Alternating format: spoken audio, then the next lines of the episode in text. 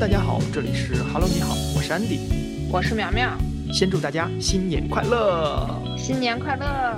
不知道我们是不是唯一新年期间还在更新的节目？今天我们其实是在填坑，完成之前我们自己挖的坑。呃，聊在西安的 City Walk。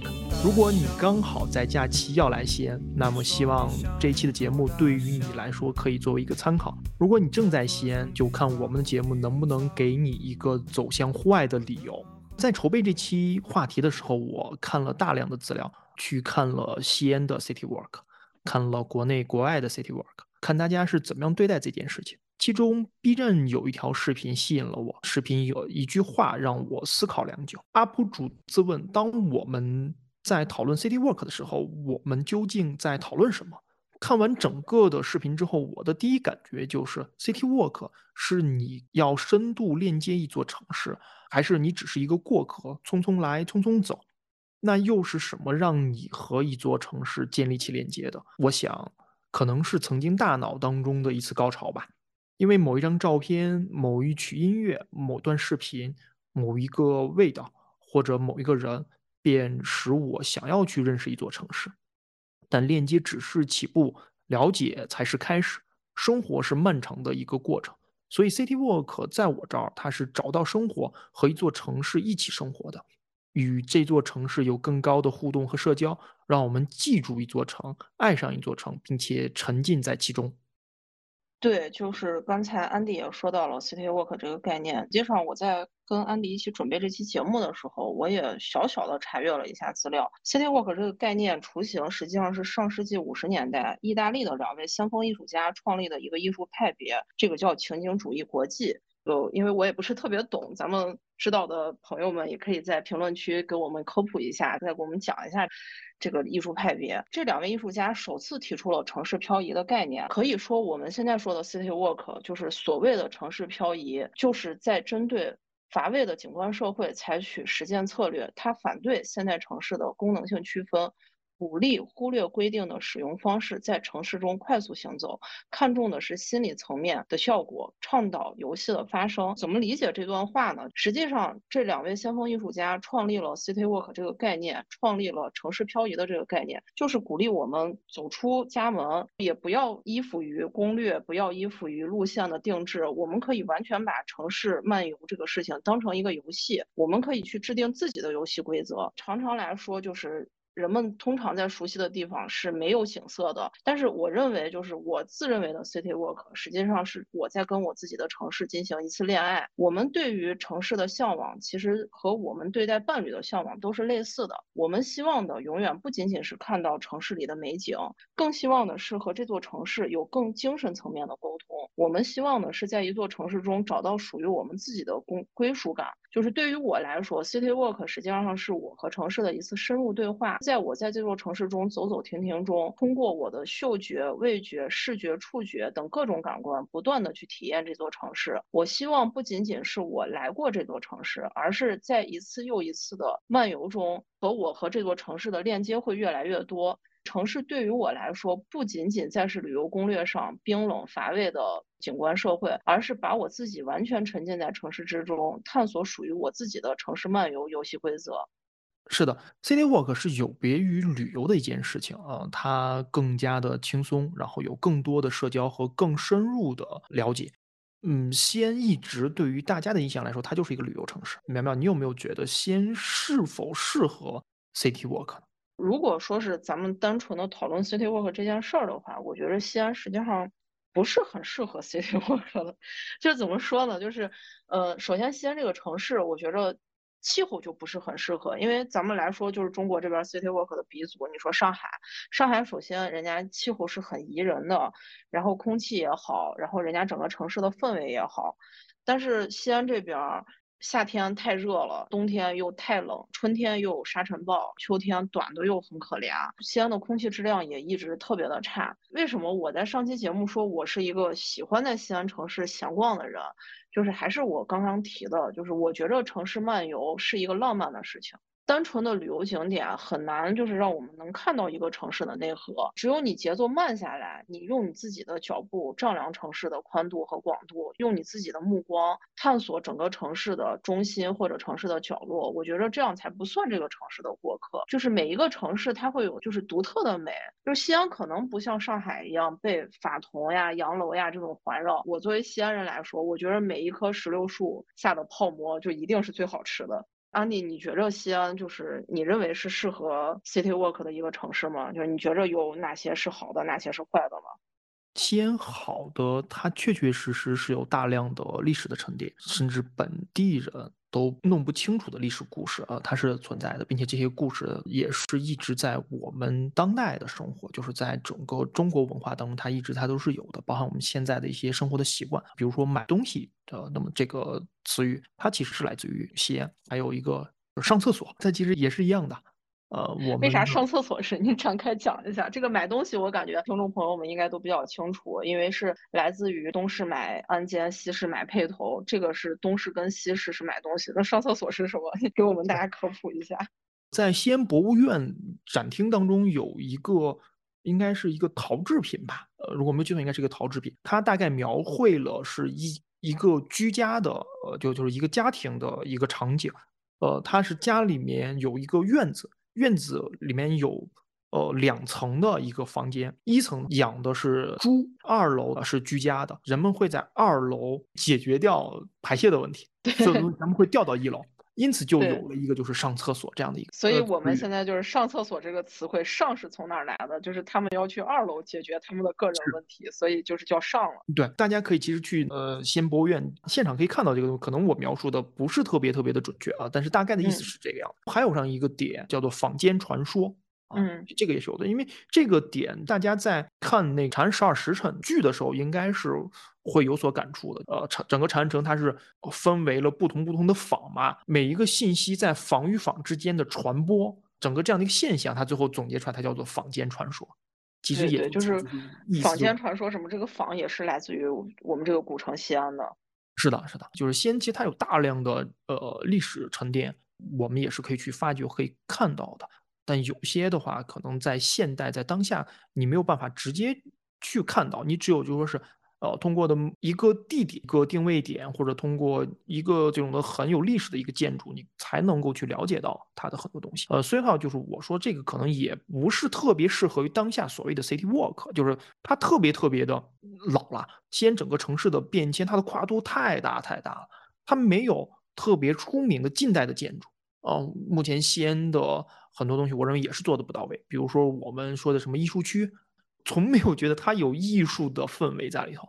呃，很多艺术区，我觉得现在它都沦为了吃饭的地方，呃，沦为了小朋友拍照打卡的地方。对，小朋友来这儿学舞蹈的地方。对对。我看不到艺术家在里头啊，在里面去做自己的一些作品，我基本上就是很难看到年轻人整天吵着嚷着要去的街道，我也没有看到特别特别出众的、有特色的这种的独立的门店。目前在全国或者在全球比较好的这种的品牌呀，或者有特色的品牌店，基本上都集结在了大量的商场。在这种的完全的开放街区，或者说是自然形成的街区当中，我没有看到这样的品牌或者是这样的店。最后又会回到，就是很多人都在说西安是有美食嘛，就有很多的美食。反正我是吃的挺烦的啊，因为出门之后一说吃什么，你就会来来回就发现第一就那么几几样，第二话就是来来回就是碳水、碳水、碳水，然后最后甚至变成碳水加碳水，没有。就是完全感觉看不到，就是从视觉当中能够让我直接能够流口水的，让我特别特别向往的美食。呃，但是就是你刚才说的不好的这一点，就是我小小的反驳你一下。我觉得 city walk 实际上是自己跟城市的一个交流，就是是是我们包括刚才我说的气候不好，包括你说的文化这块不好的，都不太觉着西安是完全适合 city walk 的一个城市。但是我觉着就是西安城市。变迁的跨度太长，实际上也是有利于我们去挑选我们喜欢的哪一个点。就比如说，我比较喜欢唐代呀，我比较喜欢宋代，因为西安是十三朝古都，你任何的有一个你的朝代，你都可以找到你自己对应喜欢的，不管是文物也好呀，还是这种街道也好，就是我们可以选择其中一段变迁史进行探索。而且你刚刚也说到这个就是特色门店特别的少，少的可怜。那我觉着是不是我们可以做自己的小小的攻略也好呀，或者自己小小的这种。就这种收藏也好，我们可以多跟店里的主理人沟通。西安是一个很热情好客的一个城市，而且我们西北人大多性格都比较开朗，都是艺人，大家可以多多沟通，多做尝试，收集到自己心中的宝藏小店。还说到西安这个食物，就是。西安确实是除了碳水就是碳水，那还是我刚才 给大家说的，就是既然大家选择不管是来西安旅游，还是西安本地人想跟城市有更深层次的沟通的话，我觉得还是多做尝试，找到自己最心爱的那一款碳水。还说到就是我们城市漫游散步 city walk 这个本身，就是你吃多了碳水了以后，你再多走两条街呀，是不是又能看到更不一样的风景？所以我觉得就是跟城市多一段交流，就是彼此之间会多熟悉。你可能离这个城市，离 city walk 这个。本身也就更近了一些。嗯，你说到这儿，很多年以前跟朋友在聊这个事情的时候，我当时说过一句话，叫做“可能是因为城市历史沉淀的原因，就是它的历史特别厚重的原因，本地的很多东西它缺乏一种想象力和创造力。目前的 City Walk 它并不是简简单单的只是我们依靠于老祖宗们留下来这些东西，留下来这些历史文旅这一个事情。”它其实是一种整体的升级，让文化和商业能够为城市带来更多的美好。话再说回来，我们说西安适合 City Walk 嘛，也适合。那么它的适合点可能就是我们这个 City Walk 它是一个历史的主题。大家在说 City Walk 是让你的人生故事多了一页而已。如果你要增加故事的厚度，你来到西安能够增加你故事的厚度，但是呢，你又要做提前的准备，必须要带着问题而来。这样的话，你才能够带着答案而归。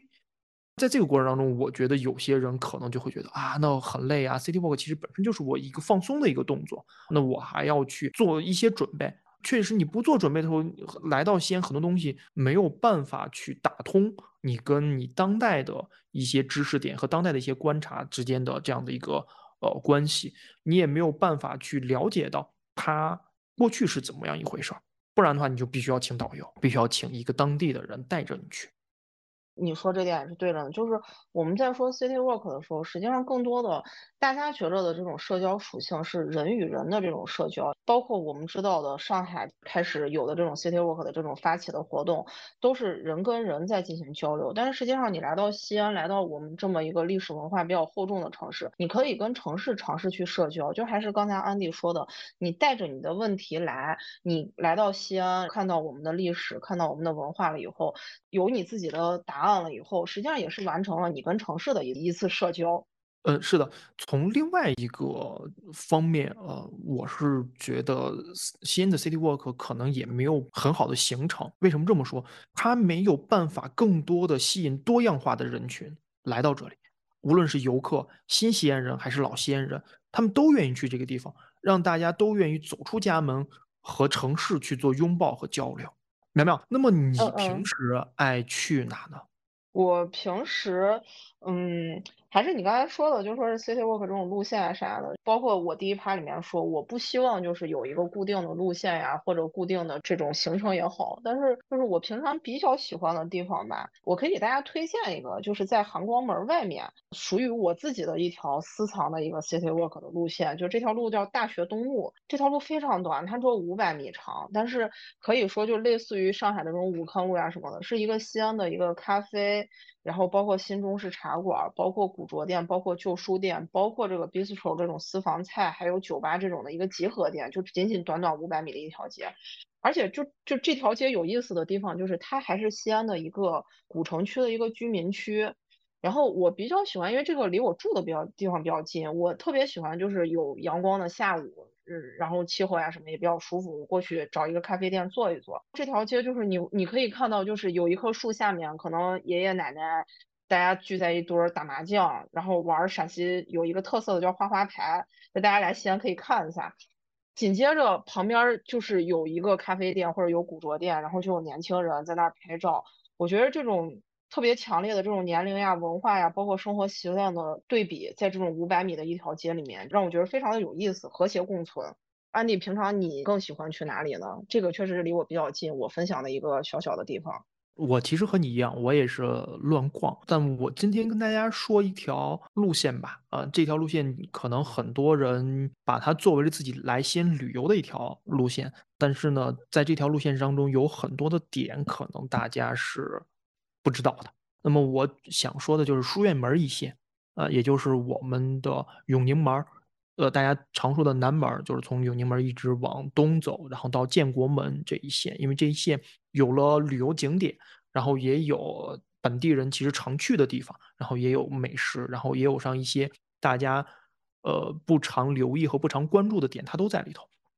首先的话就是，呃，书院门门口有上一座塔，这个塔其实它是有历史的。你来到西安之后，你可能最常见的就是大雁塔、小雁塔，然后第三个塔可能就是这个塔，因为它从南门的进城门的这一侧进去之后，就直接可以看到，它是呃一座始建于唐朝晚期的唐文宗时期的一座塔，它叫做宝庆寺塔。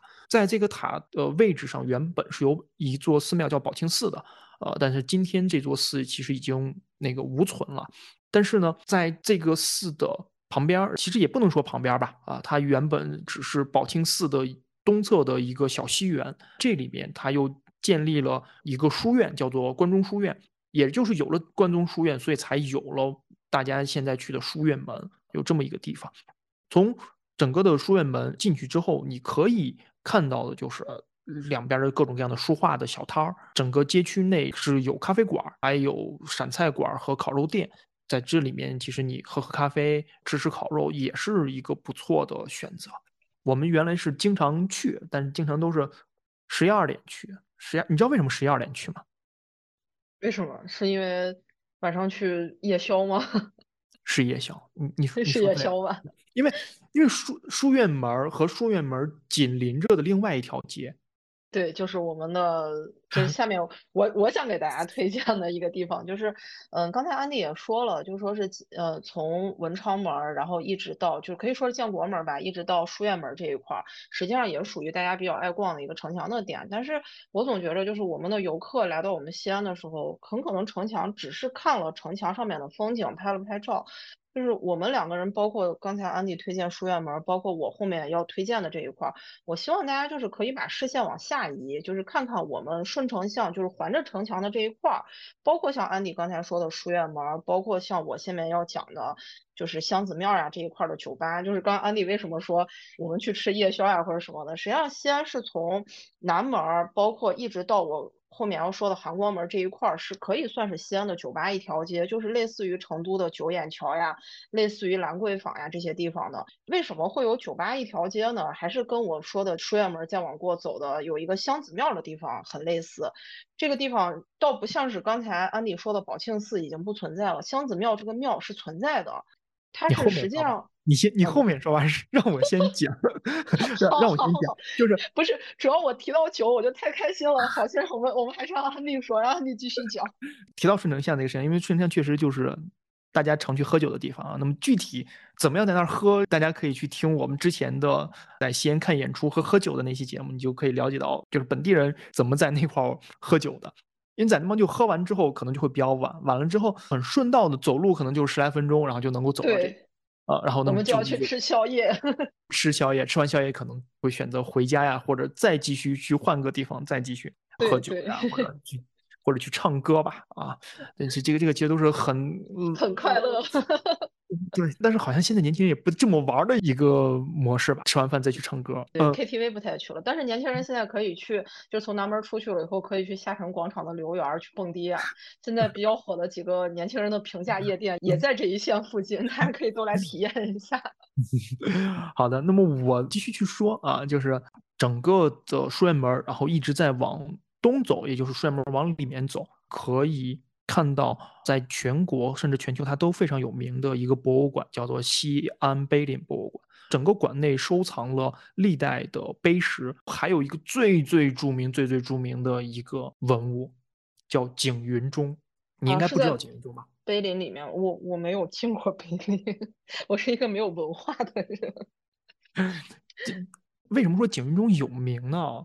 首先，先来说，就就这块可能有点像导游一样了，跟大家在啰嗦。景云钟有名是在于来过西安的人都知道，目前在西安市城墙内有一个钟楼，在钟楼的，如果我没有记错的话，应该是在西北角上挂了一口钟，挂了一口大钟。原本这个景云钟的真品是在那块挂着的，但是后来是因为文物保护的原因，把景云钟真品景云钟就给挪下来了。那么景云钟就会挪到了。呃，西安碑林博物馆里头，然后就一直在这儿去展出，因为整个景云钟外面它也是有篆刻的，这个也是符合于碑林博物馆这一部分的，就是它和它的其他一些文物它是一样的，因为它里面都是各种碑刻嘛。定位的，对对，它都是碑刻。为什么又额外的要去说这个景云钟呢？因为呃，大家在春晚跨年时候听到的那个钟声，就是这口景云钟发出来的声音。应该在国内的很多的这种的报时有纪念意义的这种的时间段，听到的钟声都是来自于这口钟。嗯，就是钟声当时会有咚咚咚那个声音吗？是的，对，就是那个声音。它，呃，最早的录制就是敲这口钟录下来的声音，然后一直沿用到现在，就一直在用。所以它就是，这就是对，这就是博物馆里面的景云钟。从博物馆出来之后，我们再去看整个博物馆的外围。在博物馆的南墙前面上有“孔庙”二字，然后旁边还有上一棵古树。这块，我个人认为它是非常非常适合打卡和留念的一个地方。是，我觉着要比大家来西安旅游，然后去各种墙下面写“西安”两个字儿更适合去拍照打卡的，非常推荐。我知道安迪说的这个地方，大家可以去找一找看一看。对，呃，这个孔庙和这棵树所汇聚的这个景，应该也是有别于。全国各地其他的孔庙的啊，所以大家也可以在这儿个停留一下，打个卡呀，拍个照也是可以的。还有上一个点，刚好就是聚集在了这整个位置，也就是我们的那个碑林博物馆整个这一片儿，它全部聚集在这儿。碑林博物馆的呃，因为碑林博物馆和城墙中间只是隔了一条马路。当你站在碑林博物馆抬头往上看的时候，看到城墙上面有一座楼，在城墙上面有上一座楼，这个楼就是西安的魁星楼。各地其实都是有魁星楼的，读书人在魁星楼里面拜魁星，然后祈求在科举中榜上有名。所以话，这个楼就是先的魁星楼。其实有一些本地人，他们确实在考试呀，然后在子女的这种的考学过程当中，他们会去这儿拜的。魁星楼是在这儿的，很多人可能不太注意的，不太注意这块是有有这么一个魁星楼的。对，我觉得大家如果有考公、考研、考编这种需求的话，大家也可以去拜一拜，不一定非要拜庙里的文殊菩萨，这个可能拜的人少，神仙更知道你的需求。所以就是这块是有很多的点，呃，这条街有很多点。接下来的话，我们再通过一段历史吧，我们就会去跨越到了现在，跨越到了当下。呃，下一个历史点就是我们刚才讲的这个地方，它是在文昌门了。那么我们从文昌门继续再往东走，在文昌门和和平门之间又有上一个地方叫下马陵，别称叫做蛤蟆陵。它起源是因为在这儿有董仲舒的墓，相传汉武帝经过这里时候特意的下马致意，因此就是以后所有的人来了这儿之后，他都会去下马去崇拜的。这就又会回到一个历史的一个问题，就在于为什么很多人要从这儿走。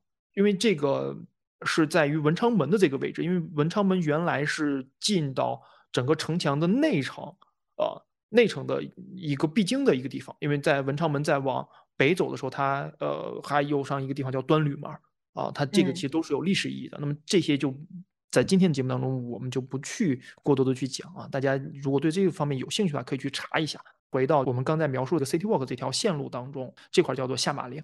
下马陵整个这一段它并不长，就像你刚才说的那个大学东路一样，它并不长，它只有八百米。对，不是很长的一条路。是的，它一边是城墙，一边是呃现代的一些文艺的小店，很多的咖啡馆呀，很多的这种小酒吧，在最早的时候都是在这一片的啊。这边有很多本地人，还有上一些呃外地的朋友都非常熟知的一些小店。过了和平门，再往前就是建国门了。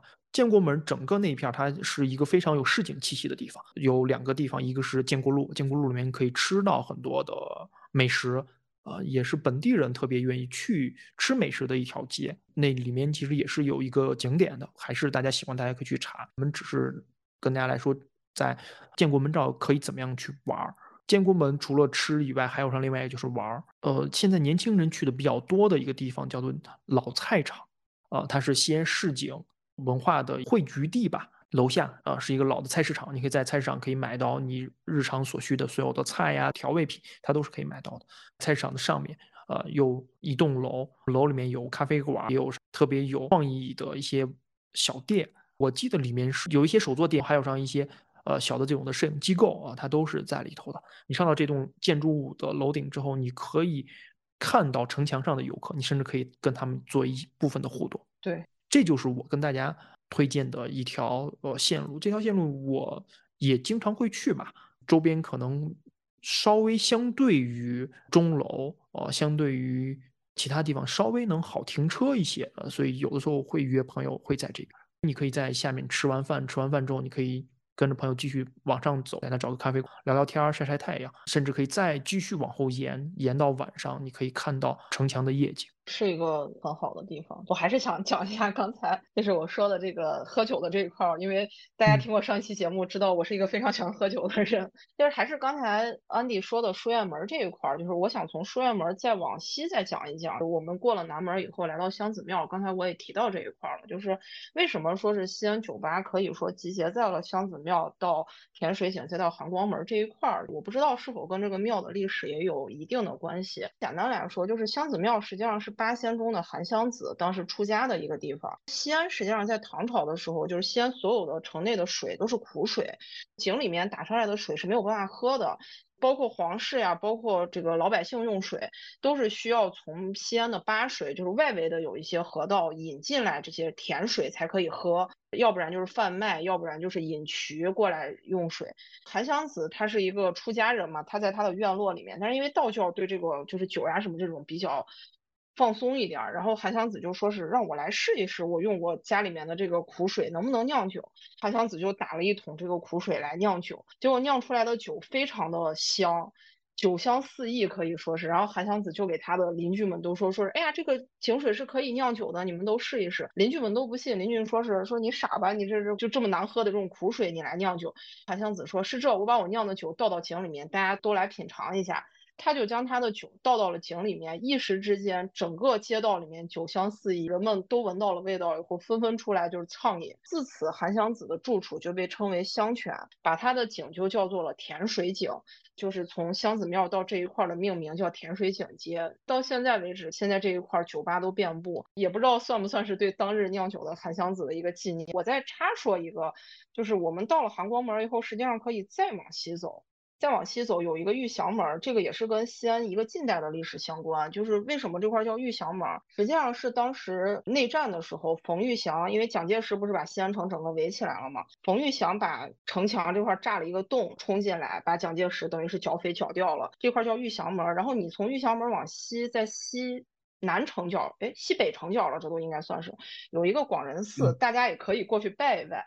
就是为什么刚才我们说，包括像安迪说的那个宝庆寺，因为这个寺是已经不存在了。然后包括我说的香子庙，我们都没有给大家说是可以去拜一拜啊什么。这个香子庙是求子的，我感觉大家可以不用去。广仁寺是求财的。广仁寺是求财是非常灵验，求财求仕途的，大家可以如果说是走到含光门，包括从我们刚才说的建国门这一块走走走走走过来，大家也是有体力的、有精力的，可以再往前走一走，可以去广仁寺里面求一求财，也很有意思。而且广仁寺是陕西境内唯一一个藏传佛教一个喇嘛寺，大家可以去看一看，都都很有意思。是的，刚才你提到的甜水井，在城的西南整个位置有好几口井。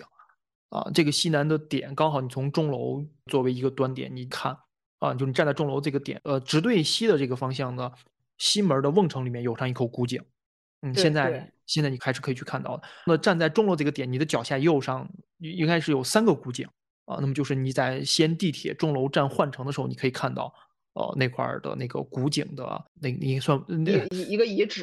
对我我当时六号线刚修好的时候，我还专门去拍照打卡过。嗯，是的，是的，你可以在西安地铁里面看到呃这样的一个古井的遗址啊，有好多井，整个那一片儿。我我觉着我们在这一趴做着做着，突然间就好像有点讲历史、讲这种文化什么的。就西安，实际上 City Walk 跟历史是完全分不开的一个话题，还是我们在跟城市对话的时候，实际上也是在跟城市的过去跟它的未来在对话。所以 City Walk 真的是一个很有意义的事情。City Walk 在其他的城市可能会是非常的时尚，但是放在了西安，它变得历史底蕴悠长了。对 对，是西安的一个特色吧。那么我们刚跟大家大略的介绍了一些我们可能常去车和常走的一些路啊、一些路线。下面我们就说我们不常去的地方，但是 就是经典游客录像吗？是不是经典游客路线，大家来西安州必打卡的地方。我先说一个大家常去的陕历博，呃呃，博一线，呃，陕历博，呃，那附近它包含了好几个景区，这个也是我个人认为在西安旅游蛮方便的一个点，就是在于你乘坐公共交通就可以，因为它有些景点是集合在一块儿的，基本上可能就在那整个那一片儿，呃不需要就是有大跨度的一个行程。我说陕历博这儿也没有什么说的，就是你去过吗？很多年前，很多年前已经去过，就是真的我上一次去好像还是我们中学嘛啥时候组织去组织春游的时候去过一。这个地方真的人太多了，我们确实都不太常去。现在让我去说陕历博，我也不知道能够跟大家聊什么。原本陕历博门口的池子里面是有个文物的，但好像现在是一个复制品了，不知道这个事情。我们都不知道，大家去探索吧。对，包括大唐不夜城，大家去探索吧。我已经好久没有去过大唐不夜城了。嗯，是的，唯一可能要跟大家来说的就是陕历博是需要预约的啊。那么旺季的时候是完全是需要去抢这个预约，就是它是它是不需要费用的，需要抢。另外就是目前陕历博是有新馆儿的，预约的时候你一定要注意这个问题，你别抢到了新馆儿去，因为新馆儿和呃旧馆儿之间的距离非常非常非常非常非常长。我用了多少个非常，大家大家就知 道它它有多么长啊。对，新新馆儿已经快到西安周边的一个城市了，快到咸阳了，所以真的很远很远。大家一定要看清楚新馆儿跟旧馆儿的区别。所以的话，你预约的时候一定要注意这个事情。那么我就大概按照一个时间的顺序吧，就是你白天白天一天，白天你早上可以去陕历博，基本上早上进去一一早进去，出来的时候也就十一二点的样子了。那么十一二点之后，呃，你在这周边可以去吃上一些街边儿门店的小吃，你也可以去离陕历波也不算很远，大概就是公交车站应该就是呃两站左右，西安电影制片厂，我们叫西影厂。呃，嗯它很多有名的旧电影拍摄都是在这边儿。嗯，现在它是一个开放式的园区，整个园区红砖墙、绿草地，还有高大的梧桐树。在建筑物的外立面，它有巨大的电影的海报。整个的街道两边，整个街区的两边，它有各类电影的奖杯啊，分布在其中。日常你可以去那儿参观电影主题的博物馆，不定期的话会有上一些展览活动，还有一些电影节等等。园区里面也有吃的，非常有情调的餐厅和酒馆都是可以的。在西影厂连休息再带吃饭吧，花三到四个小时。对，嗯，就基本上下午也歇歇脚，然后也看一看西安就是近代的一个历史的这种建筑吧，有意思的地方。不仅仅是历史，可以去看中国的电影史，可以再去看到很多的东西。在这儿休息完之后，我的小建议，你沿着西影厂旁边的路一直往南走，你可以直接到大唐芙蓉园儿。大唐芙蓉园儿有什么玩儿的吗？我也不知道啊，我压根儿就没有去过。我也没有去过。大家想去就去吧，大家也不用问我好与坏啊，我我因为我没有去过。人太多了，我们都没有去过。从大唐服务园出来之后，呃，其实你基本上已经进入了到了大唐不夜城的整个景区，嗯这个应该是大家要去打卡的地方啊，就是所有人来这儿第一站可能都直接是大唐不夜城。大唐不夜城它很大啊，它它内含着大雁塔景区，也就是我们整个大雁塔，它都在里头。整个景区里面可以看到的是音乐喷泉、汉服、红墙、唐玄奘，还有大雁塔，以及不夜城的街道内各类的互动表演、街区的巡演。当然，街区里面也是可以吃到呃西安的本地老字号的，呃，也有一个商场及西安，应该不算西安了，就是以及我们陕西的小吃啊、都有。同时，整个不夜城景区它还包含了三个小公园，两个是在东侧，一个是在西侧，分别是西区大观园、唐大慈恩寺遗址和民俗大观园这几个地方。唐大慈恩寺遗址公园在秋天的时候特别适合拍照，就是银杏叶黄了，满地的银杏叶，它是非常适合去拍照的一个地方。安迪说到拍照了，我也插一嘴啊。现在很多女生来西安这边，就是大家都会做汉服妆造，都会去拍照。实际上就是刚才安迪说到的这个大坟寺遗址公园，我觉着要比大唐不夜城的那些红墙啊什么拍出来效果更好。大家真的可以稍稍微微的把脚步往这边移一点点，里面很好看，一步一景。我去年春天在那里面拍过一次写真，非常好看，非常古代，就是里面的建筑，包括里面的整个布景是非常唐代园林的。大家。大家可以去考虑选择一个拍照的景点，就不一定非要去拍红墙了。刚刚淼淼也在说，呃，一步一景这个事情。从清朝你往大唐芙蓉园走，再往大唐不夜城走的这一段路上，大家细心的观察的话，可以看到所有的路灯灯杆上面都是有古诗词的，可能有些人是没有注意到的。大家可以抬头看一看，很有文化，很有氛围。所以早上陕历博，中午十二点到四点左右西影场，四点到七点大唐芙蓉园，七点到十点大唐不夜城，这就可以完成了一条线路的打卡和一条线路的游览。对，刚才。安迪给大家推荐了跟唐代文化的一个碰撞吧。游客西安这边游玩呀、旅游也好，会逛的两个必逛的景点，就一个除了大唐不夜城，还有一个就是西安的回民街。那我给大家也推荐一个属于我自己的私藏宝藏的回民街逛法。回民街实际上并不是西安的一条街道，回民街是西安以鼓楼以西一直到安定门，就是我们说的西门以东这一片区域的总称。它实际上是西安回民的一个聚集地。而且我作为本地人来说，我非常。不推荐你去走回民街的主街，就是鼓楼后面的那条街道。就是安迪应该也知道，这个地方没有任何意思。我们说就是都是骗外地人的。推荐大家就是如果时间允许的话，可以挑周四或者周天的早上从洒金桥进回民街。就为什么是周四或者周天呢？这两天的早上可以感受一下，就是回民街有一个特色的集市西仓档子，它是一个非常就是。自由的一个集市是民众自发组织的一个自由市场，就是大家可以理解成就是菜市场。我不知道其他地方有没有这个说法，就狗市儿这么一个地方，就是这个地方自由到什么程度？就是你可以在这个地方买到任何你能想到、你想不到的东西。举个例子吧，我大概可能是两三周前吧，我去这个集市逛，我在这个集市上看到有一个摊子卖灯，它这个灯是什么灯？是从安全通道上面拆的，就是有一个小人指安全通道的这个灯，然后大爷就把它放在他的摊子上卖。我没有问他卖多少钱，其实还很有意思，就这个集市会有赤脚医生，他会有露天牙医。大夫坐到那儿，完了以后给你看牙，甚至可以说就是你可能走着走着就突然看到有老爷爷张嘴，有一个牙医就在给他拔牙。集市的一个特色就会有各种赤脚医生，专治各种疑难 杂症，这个我就不细讲了。我每次逛这个集市，我非常怀疑就是西安这种老皮们的精神状态。这里可能更类似于西安嬉皮士大聚会。这个地方就是除了大家逛西仓以外，我更推荐大家可以往这个巷巷的更深处走。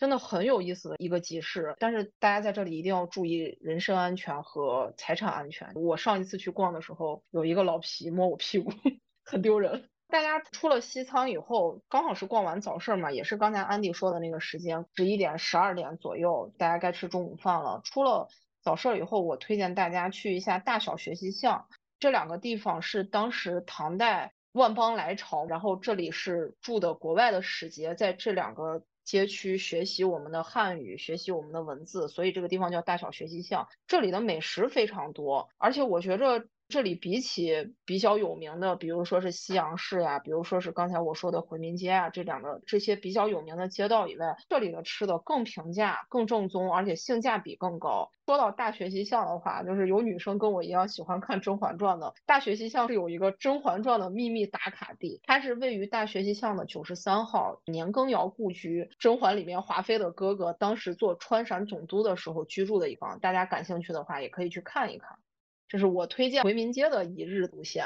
说到年羹尧故居啊，希望有关部门能够听到我们的节目。这个地方还是应该保护一下吧。嗯，目前有点破败，破败了。对对，我知道你要说的，我去看过，真的是你不仔细看的话，完全看不到它是一个这么有名的历史人物的故居，就是非常破烂的一个小房子。我们确实是呼吁有关部门，包括文物保护部门，去把这个地方整修也好，保护也好。真的是很有意义的一个名人故居。是的，它门口是挂的有牌子的，但是呢，进去之后里面那种破败感啊，让你觉得好可惜。对，真的好可惜。不能因为陕西文物多就这样。对对，不能这样任性。好了，今天我们也跟大家。呃，聊了我们对 City Walk 的认知，我们也分享了西安这座城市，站在我们的观念和视角当中，它适不适合做 City Walk，以及我们常去的地方，推荐给了大家。当然，这一切都因人而异，这只是我们的理解，还是希望你能够在西安玩的开心，生活的快乐。今天节目就到这里，我们下期见。好，下期见，拜拜。你说你像一头大象。蜷缩身体